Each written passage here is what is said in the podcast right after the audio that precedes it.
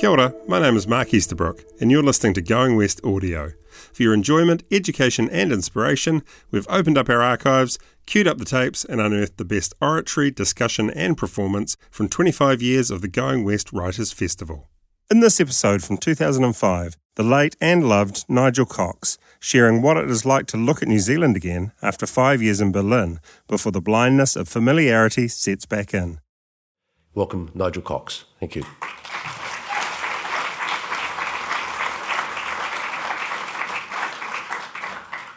Thank you, Murray. So it's great to be here. Um, as Murray said, I've been overseas. I've been uh, living in Berlin for five years, where I worked on the um, the Jewish Museum Berlin, and um, we came back. Um, and he asked me to say a, f- a few things about um, what it's like coming back.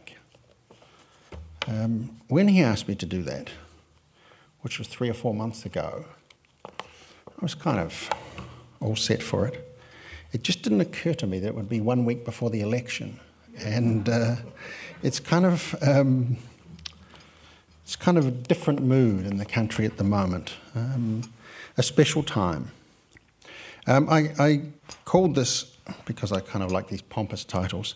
Um, before I went blind, and the idea is, he said, changing glasses, um, was that um, would, you, you kind of get an impression of your country snap as soon as you get back here. And then after you've been here a while, it kind of fades and you just are here. And so I wanted to try and capture what it was like a little bit in those first few days. So here we go, before I went blind. Just have to get the light right here. So, where do you start? Winston Peters? I don't think so. But coming back, your eyes fall on such things and you think, you, still alive. I want him gone by lunchtime. the inner groan when you see that Judy Bailey is still reading the news. And such news. That's the news? Surely New Zealand is at its worst in a run up to election. But you're pleased to be back. That's what you keep telling yourself. You've thrown the dice, there's no turning back, so of course you're pleased to be back. But in fact, you are. For the first couple of weeks, I walked around with a big dopey grin on my face, loving everything. Fish and chips in the rain under a Norfolk pine at Mission Bay, magic. The wine, the food, for five years, we had the pick of European food and wine, and what we have here, I'll take it any time. And so cheap and so good. Of course, for the first few weeks, back after five years, wine with fancy food in the company of old friends is what takes up most of your day. Not too much wrong with that. And all the no brainer stuff the All Blacks with a decent scrum, everyone speaking English. It's like a return to real life. And that's the problem. You can feel real life setting in, real thoughts, and although you don't want to, you can't help noticing a few things. Where to start? Actually, Murray, if I could have a glass of water, please. Um, where to start? In Germany, maybe. As I said, I was there for five years with my wife and two kids. In fact, we came home with three, working on the Jewish Museum Berlin. So Right. Oh, thank you. Wonderful. Good. Um, and now that museum is a whole other topic, and I don't propose to go there tonight. But what it meant was that, unlike other countries that I've spent time in, thanks, Bob, um, drinking their wine, eating their food, it's amazing how those two things loom so large in my life. That job meant I really did go into German society, or at least some way in. I look at myself now with a Kiwi eye and I think, so, are you more serious? Are you less flexible, or is that just age? Are you taking yourself more seriously, or is that just hubris? The casualness of New Zealand, this is not a big feature of everyday life in Germany. It's one of the big things that strike you here, this casualness. I want to start now on a long, slow circle in the, into the middle of what I have to say tonight. And out at the edge, as I as I start, what I get is the greeting from the heavyweight Maori guy who inspects my passport at immigration. Great to have you back, fella. Welcome home. After cops with machine guns, you've got to love that. The bloke getting you into lines for customs clearance. Look, everybody, we're a bit overloaded here. Just go over into those two outbound lanes, would you? Just ignore the markings on the floor. Ignoring markings. Never in Germany and then you step outside, and everything is so open. The skies, for one. In Berlin, there's always a building rising right in front of your face. There's no horizon, no distance. I can't tell you how lucky we are to be able to escape so quickly from the enclosingness of cities and the freshness of the air. After a year in Berlin, my nose was like a chimney that needed a sweep. And it stayed like that for the next four years. I'd been back a week when I noticed it was getting better. It's all the exhaust emissions, etc., in the air, and there's no wind in Berlin to blow it away. Well, nothing that we'd call a wind. It did blow a bit one day, and all the dead branches came down off all of the trees, killing seven people and, cl- and closing the roads for weeks. Okay, now quickly on the weather. It's too soon for me to be missing the way the seasons are articulated in Europe, but I know I will. It's not so much the snow, though I did love the way that, wh- that white blanket smoothed everything back to elemental shapes. It's the changes, the way you can so s- strongly sense the world turning and your life going through its seasons. It makes you more reflective. Somehow, instead of seasons, what we have here is weather. And what's that weather like? Well, we don't really notice. In New Zealand, we are increasingly of the idea that the weather should be constantly warm and permissive of outdoor activities, and any weather that's not is somehow an aberration, an insult to our idea of our lives. Accordingly, we wear warm weather gear no matter what. To see people in Courtenay Place, Wellington, during a southerly in a t shirt and shorts is to remember what Jock Phillips said, in this case about New Zealand men that the culture of not giving expression to pain has become a culture of not giving expression full stop.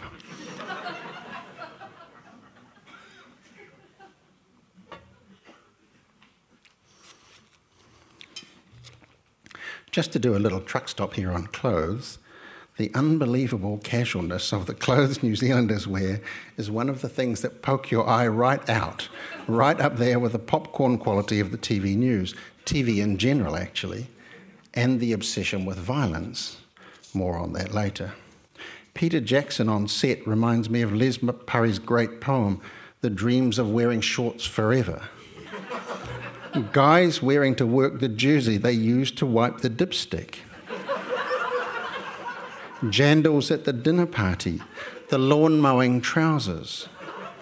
At the same time, New Zealanders have become a lot more conscious of style.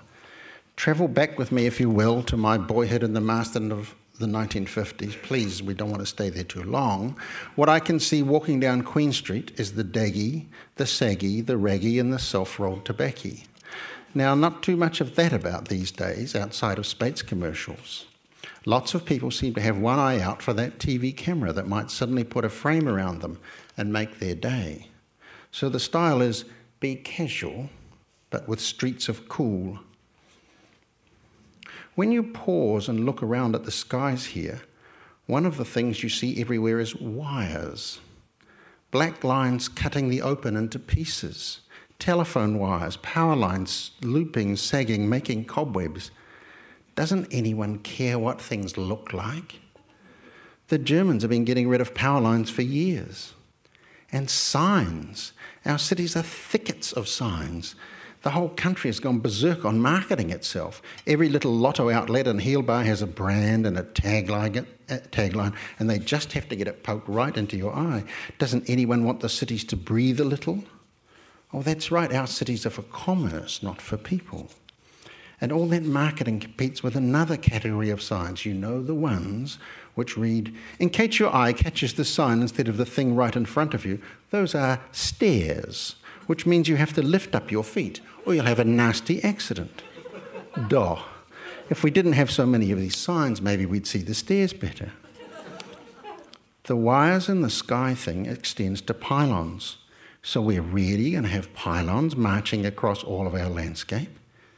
Is there no money in this country for beauty? Or do we think we have so much of it down south that up here, where most of us live, we don't have to care? And wind turbines. In fact, I think wind turbines are relatively interesting looking, and I'm all for eco friendly sources of power. But has anyone looked at what's happening in Germany?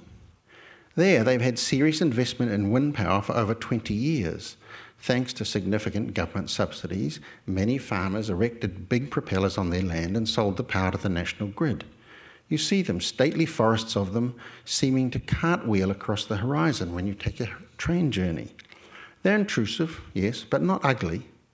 Nevertheless, just recently the Germans have concluded that the propellers are not an economic source of power and they're going to abandon them, just as we are about to invest heavily in this area. And Germany is a country with an infinitely greater commitment to ecological sustainability than, than us. Is anybody paying attention?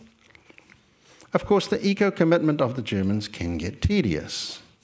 To get rid of your rubbish, you need to sort it into at least five types each of which must go pre- into precisely the right bin down in the courtyard. These bins are used communally, and when you move into a new apartment block, you're given comprehensive instruction on how to sort your rubbish and how to deposit your stuff. It's detailed in your lease, for God's sake. And woe betide if you get it wrong. Phalanxes will arrive to set you straight. Colour code your empties into, into the correct white, brown, or green bin in the bottled area or face a good dressing down. If you buy a takeout bottle of beer, pay a 50 cent surcharge for each bottle, for which you're given a receipt, hang on to that. So long as you've kept the receipt and the bottle, you can get a refund when you take them back to that exact shop. If you buy it here and drink it there, tough, you lose. When you move out of your apartment, take it back to the bare white walls you started out with the exact shade of white, naturally, which is also spelled out in your lease. No question that any improvements you might have made would be worth keeping. Every month, everything must go.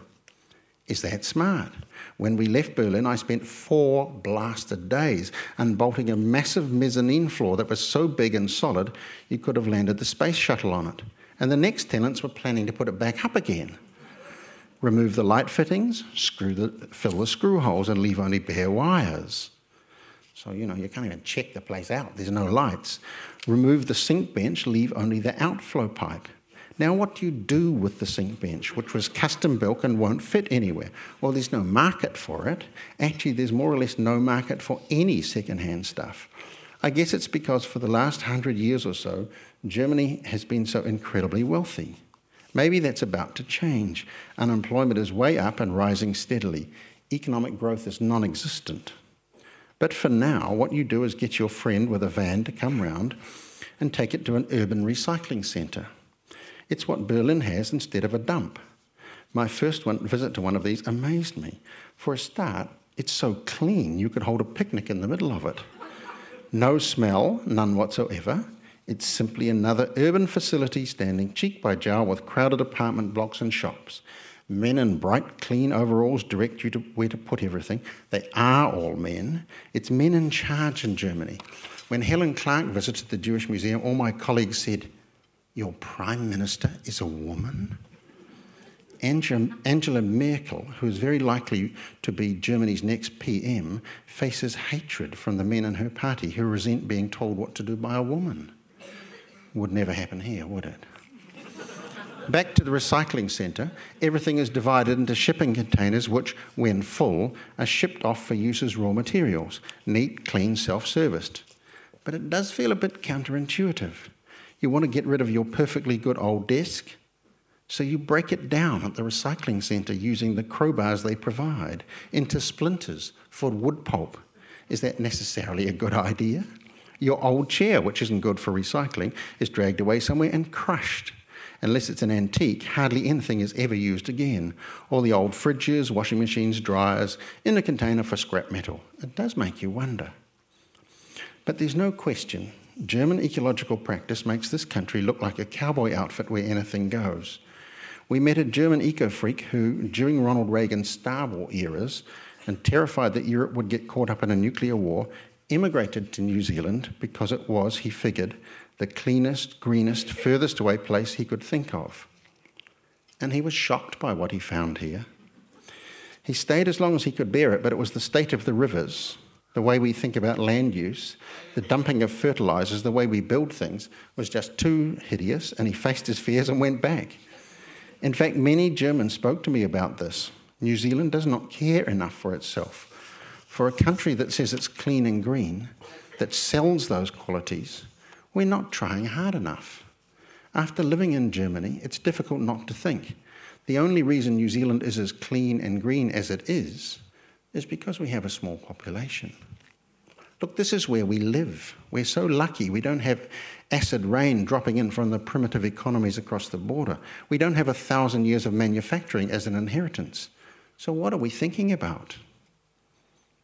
I suppose that's where, circling, circling, I start to bear down on what is at the centre of, after five years, I find in this country. I mean, I love it here. I can't tell you how I maundered on about New Zealand to my poor colleagues at the Jewish Museum. I explained our recent history. They all know what the treaty is. They were sick of hearing about our extraordinary founding document. I was like a one man promotional campaign. I couldn't stop myself. I ignored their glazed looks. I just kept on singing. It was a kind of homesickness, I think, and maybe an anxiety that the place wasn't really as good as I made out. Pride, national pride, it's such a spooky business. The Germans, by and large, don't have it. They're hugely conscious of where national pride once got them. They all exit Germany constantly, not like us, because we have to see the world, but because they want to escape their own country. They're huge travellers, as you know. Though when you hint that they might come down here for a visit, they all say, such a long way.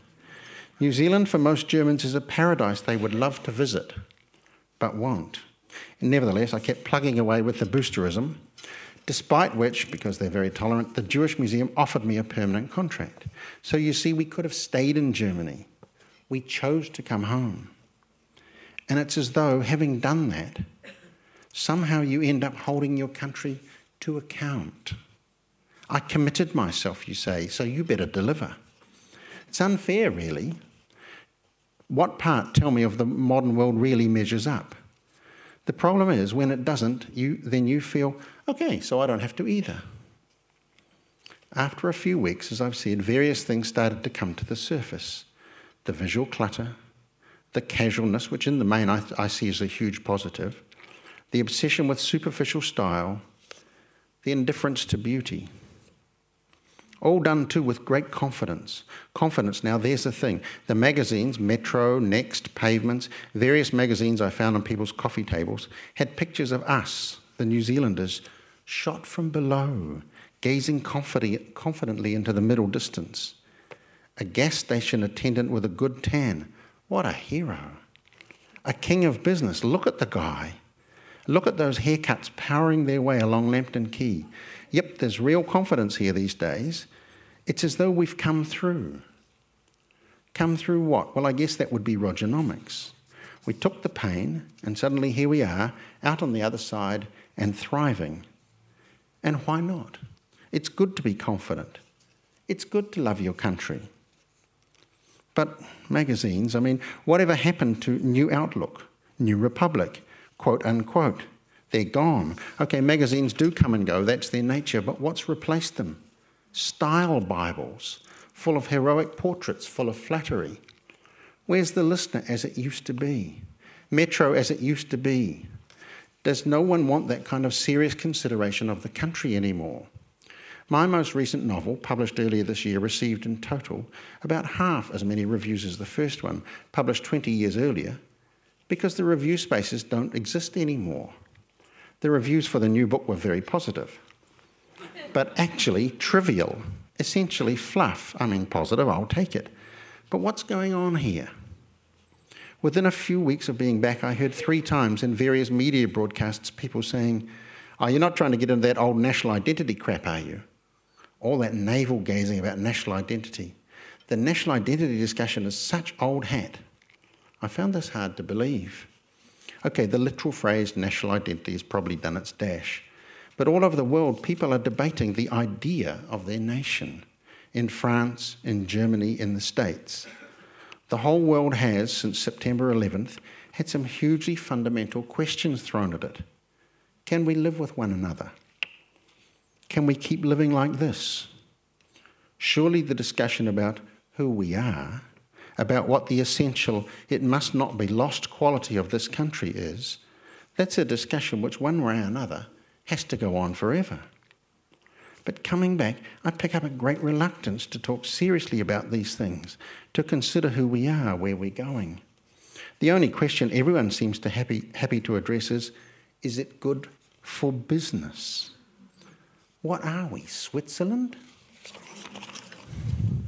Because that's what I'm getting that this is a nation obsessed all over again with material satisfaction. That anyone who wants to discuss things in any context except what will it do to the share market is just causing trouble. Come on, wanker, get your boat shoes on, get down to the loaded hog. You know, it's like a return to the 1950s. We're all right. We're satisfied. We got what we wanted. Everything's okay. Don't frighten the horses. Of course, there are things that people mention the violence, it's hard to get good figures for comparison, but it seems that Germany has about as many murders per capita as New Zealand. But you'd never know that from the news. The same is true of violent crime. There's an obsession about these subjects in this country, but no commitment to discussing why it might be. A friend remarked recently that this was a country full of rage. Is it true? Why? Sure, the media kick things around, but always in the context of who's the winner and who's the loser. The big concern is who lost face. Politics in particular, never focusing on where is this taking us, what are we becoming. The public transport systems.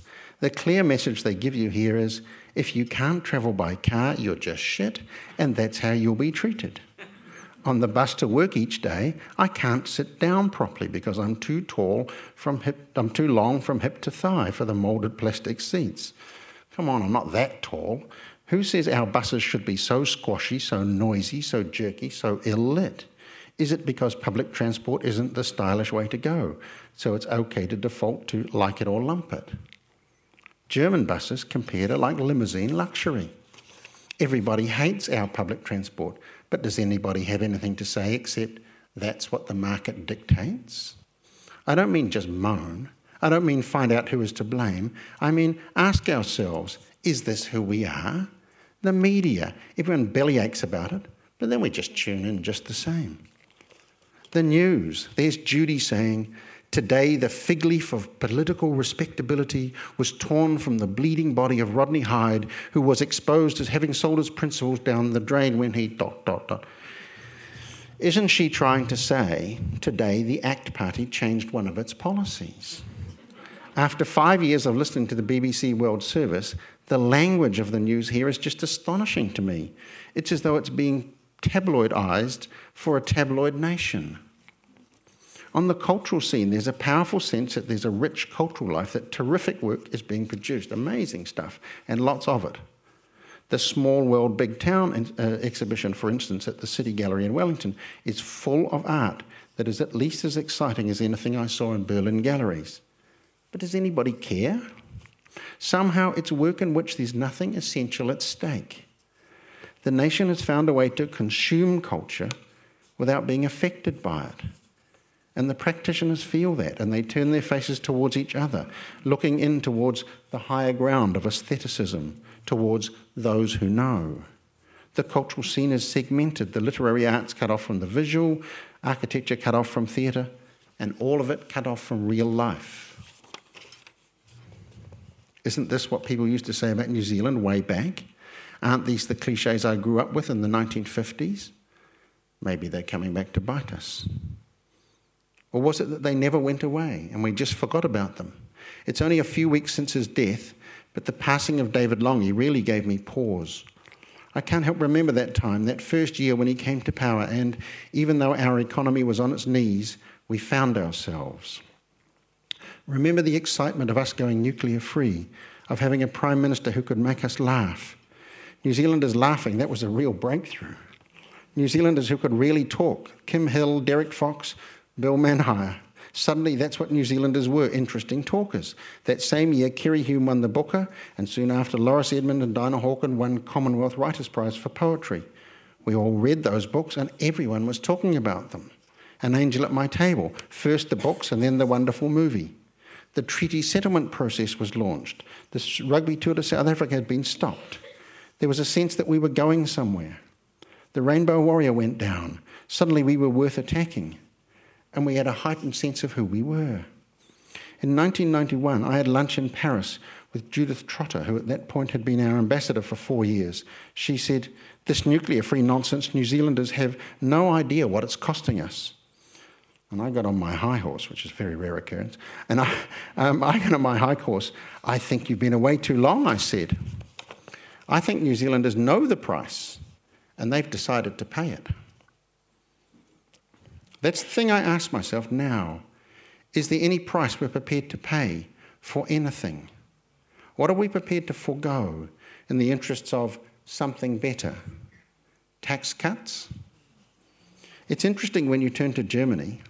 This is a nation defined, even today, by the terrible things done in its name 60 years ago. It's true that 15 years back, the fall of the wall did provide a new focus. But then the problems of reunification gradually swelled, most visibly in the unemployment numbers, which are terrible, at the same time as economic growth subsided, so that today the country is at a loss. Unable to afford the strong social provisions it is regarded as eternal, but not yet ready to give them up in favour of a market driven society. Good on them, I say. Hang in there, Germany. Of course, in many ways, there's no real comparison possible between the two countries. Totally different histories, languages, geographies, climates, social makeup, levels of discussion. In Germany, they really know how to give an, is- an issue the complete 360. By Judgment Day, you've heard all the angles. Is that true of us? My impression is New Zealand is made up of what I call agreement groups. People only associate with people they agree with. Are we afraid everything will fall over if we say boo?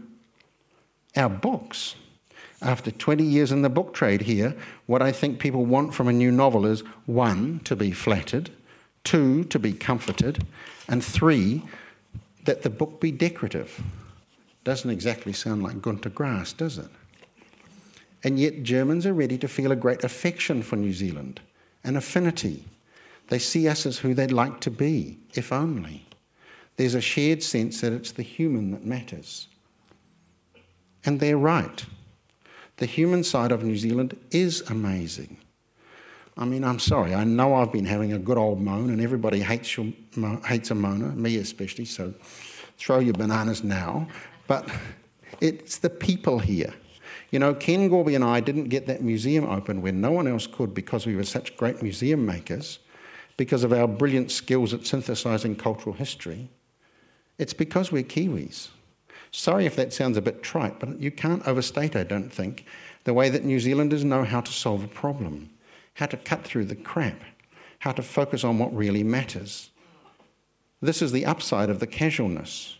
We have a terrific sense of how far to go, of the unnecessary. Jandal's at the dinner party, it isn't going to break any bones. When you say of Germans, they didn't know when to stop, a real shiver goes down the spine. They didn't know when to pull back. But do we? As most people know, I'm pretty keen on pop music, so I've been catching up. Trinity Roots, Fat Freddy's Drop, these are CDs you might pick over music from anywhere in the world. While I'm sitting there listening, I like to look at photographs. At the moment, two books in particular Marti Friedlander's Godwit collection and Ans Westra's Handbook. Mostly, what you've got there is pictures of the 1960s and 70s. Wonderful pictures, so expressive, but not timeless. On the contrary, they're very much of their time. It's the faces, our 60s and 70s faces, that amaze me. I stare at them. Those people are astonished to be here. And at the same time, they're not sure of where they are. You couldn't say that these days. Those heroic photographs I saw in Metro and the other magazines. New Zealanders are so self possessed now, so expert, so competent, so aware of their competence. We know where we are, we know who we are.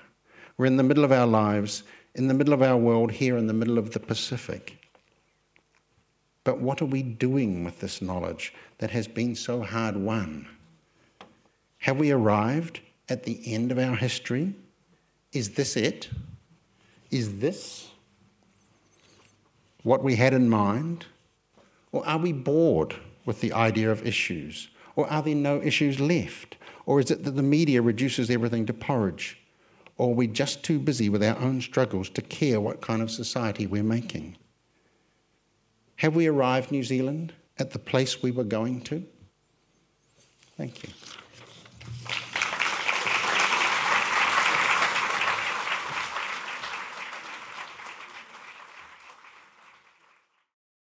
Thanks for listening to Going West Audio. You can subscribe to the podcast and our regular updates at goingwestfest.co.nz.